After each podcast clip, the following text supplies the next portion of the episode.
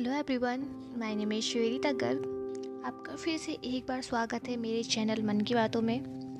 आज का जो मेरा टॉपिक है, वो बहुत ही ख़ास है, क्योंकि ख़ास बातें लेकर आई हूँ। अब कहते हैं ना कि फेबररी स्टार्ट हो जाता है तो उसके साथ एक चीज़ और स्टार्ट हो जाती है, वो है लव सीज़न जी हाँ इश्क वालों के लिए, मोहब्बत करने वालों के लिए, प्यार करने वालों के लिए प्यार वाला सीज़न स्टार्ट हो जाता है। लेकिन ये भी कहते हैं ना कि जब मोहब्बत हो जाती है, जब प्यार आप करते हो तो आपके लिए कोई हर डे मतलब इंपॉर्टेंट ही होता है। हर सेकेंड इंपॉर्टेंट होता है, हर एक मोमेंट स्पेशल होता है। तो इन चीज़ों से हम वाकिफ़ तो नहीं हैं, लेकिन होता है ना कि पर्टिकुलर डे पे हम अपनी चीज़ों को ज़ाहिर करना एक्सप्रेस करना, किसी को अपने दिल की बात बताना बहुत ही स्पेशल है। तो बस आज मैं इसी चीज़ के लिए एक पोइट्री लेकर आई हूँ, जो आप प्लीज़ सब लास्ट तक सुनेगा मेरे सपने नहीं उड़े थे। मैं खुद उड़ गई थी।